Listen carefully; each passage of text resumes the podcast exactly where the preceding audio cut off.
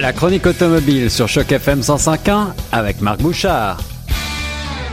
Nous sommes ensemble sur les ondes de la radio francophone de Toronto. Je suis Guillaume Laurin et aujourd'hui c'est mon moment favori puisque je rejoins notre spécialiste de l'automobile, Marc Bouchard. Marc, tu vas bien?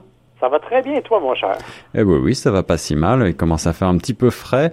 Euh, tu nous proposes justement un véhicule euh, idéal pour cette saison. Euh, c'est un VUS, mais il est fort confortable. il est, il vient, nous vient de la fameuse marque à l'étoile Mercedes avec donc ce GLC 350e, si je prononce bien son nom. Oui, Formatic. Formatic, bien sûr. Formatic. Alors, euh, rapidement, c'est juste d'expliquer ce que c'est. Bien sûr, Mercedes-Benz, on sait ce que c'est. Le Formatic, c'est tout simplement que le véhicule est doté du rouage intégral. C'est le nom du système intégral de Mercedes-Benz. 350, euh, ben, c'est l'ordre, je dirais, de grandeur. Il existe une version 300. Euh, plus le chiffre est élevé, normalement, plus les véhicules sont puissants. Oui. Sauf s'ils sont accompagnés de notion de l'appellation AMG. Bien sûr. Parce que là, il tombe à deux chiffres au lieu de trois. Et puis, euh, tu nous rappelles que ce chiffre n'a plus rien à voir avec la cylindrée. Hein? Effectivement. Et même au Canada, ça fait déjà quelques années, là, euh, on avait des, des, des 63 qui étaient dotés d'un moteur 5.5 litres. Alors, tu sais, il y avait comme, il y, avait plus de cohérence. Mais bref, on est, on est là-dedans. Et le GLC, il faut le rappeler, c'est un utilitaire sport qui existe depuis quelques années, qui était mieux connu sous le nom de GLK auparavant. Oui. Mais on a voulu simplifier les choses, si l'on peut dire, puisque comme ils partagent la même plateforme que la Mercedes classe C, Alors on commence à y retrouver un petit peu ces petits. En tout cas, moi qui ai des, images devant les yeux, il est fort beau ce nouveau Mercedes. Euh, on est sur euh, quelle euh, taille à peu près? La taille d'un classe C justement, c'est-à-dire un véhicule intermédiaire?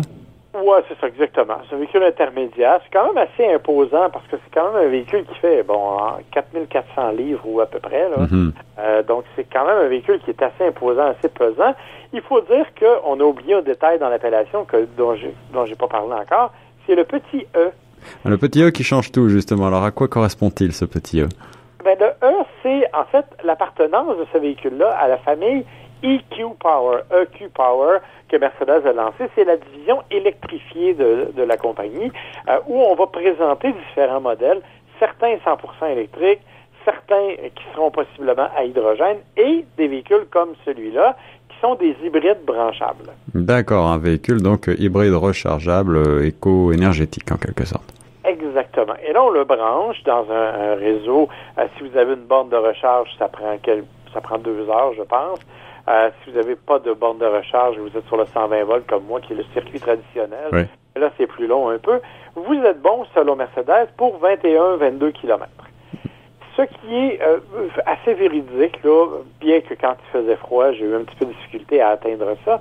Cependant, il y a un élément fort intéressant, c'est qu'on est capable de recharger la batterie euh, quand on ne l'utilise pas. Alors, l'exemple que je peux donner, c'est que j'ai fait, par exemple, la distance entre Montréal et Québec, aller-retour, pour euh, les besoins d'une émission de télévision. Mm-hmm. Quand je suis parti de Montréal, euh, j'avais la pleine capacité électrique. Donc, dans la ville de Montréal, j'ai pu rouler en mode 100% électrique. Une fois embarqué sur l'autoroute, évidemment, mon autonomie électrique était, rendue, était limitée. Je l'ai mis en mode hybride. J'ai vidé la batterie complètement. J'ai pu le mettre en mode charge, en mode chargement. Donc, la puissance qui n'est pas utilisé pendant que je roule sur l'autoroute par le moteur à essence pour propulser la voiture va permettre de recharger partiellement la, la batterie. D'accord, je vois tout à fait de quoi il s'agit. Alors, quand je suis arrivé, quand je suis arrivé à Québec, ben, j'avais retrouvé ma pleine autonomie électrique et que dans les rues de la ville, j'ai pu rouler en mode 100% électrique. C'est ça, c'est vraiment le but justement de ce type de système, c'est de euh, se servir de l'électrique lorsque l'on est en ville et puis ensuite de laisser euh, la voiture se recharger et s'auto-recharger. Puisque tu parles de puissance, Marc, euh, combien fait en termes de puissance cumulée cette belle Mercedes? On parle de 315 chevaux en puissance cumulée. Je dois avouer qu'on a, on a l'impression qu'il en manque quelques-uns quand on, roule, parce qu'on sent un certain essoufflement. Par contre, hmm. la particularité, c'est que comme, bien entendu, on démarre toujours en mode électrique, mais on profite de la nervosité de ce moteur-là. Comme tu le sais, quand on part avec un moteur électrique, c'est un peu comme quand on allume une lumière. Là. C'est, on met le, le bouton sur on et le moteur est automatiquement prêt à foncer. il n'y a pas besoin de se charger parce que l'autre petit moteur qui vient avec, c'est un moteur 4 cylindres 2 litres turbo. évidemment, le turbo doit monter en pression et doit monter son régime moteur. Donc, pour compenser ça, le moteur électrique est parfait. Il nous donne une accélération qui est assez nerveuse. En effet, alors ça c'est plutôt sympathique pour euh, de la part de Mercedes d'offrir euh, cette version euh, hybride de ce beau VUS. En, matière de transmission, je crois que Mercedes se distingue également avec quelque chose d'assez sympa. Ben, dans ce cas-ci, c'est en fait c'est une automatique 7 rapports.